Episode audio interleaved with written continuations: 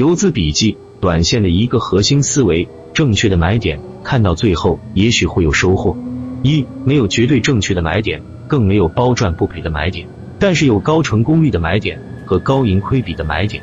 二，并不是买入后股票涨了就是好的买点，亏了就是错的买点。按照可以长期复制的模式买入，有明确的止损位置和模式内的止盈位置，都算是合格的买点。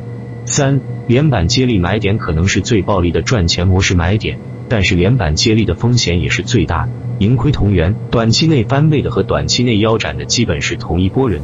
四，理论上正确的买点就是行情的启动点，行情的启动点通常都是一波大的下跌结束或者上升途中的调整末端。这个位置通常是风险最小的位置，但是涨与不涨就要结合市场环境、是否热点题材、主力操盘手法、消息面配合等因素去看。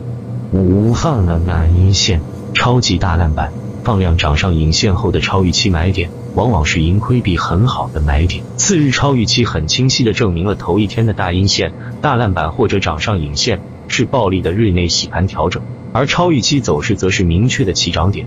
当然，成功率并非百分之一百，所以止损点设定永远是买入计划重要组成部分。六，最糟糕的买点，情绪化买入自己认为可能大涨的高位连板股，一旦爆量分歧就杀出天地板，次日还要计提，两次类似操作就可以腰斩。并不是说连板接力不可行，而是必须对介入的市场情绪环境有很清晰定位和严格要求，在概率上让自己处于主动的位置才可以买入，而不是一赢买入后。还有几个涨停板。总结：短线风险防范应该是第一位的。好的买点一定是有大的上涨预期，但却只有很小的止损空间。高盈亏比、高成功率的买点，长期下来形成的结果就是小亏小赚和大赚而没有大亏。那么长期稳定盈利就成为必然。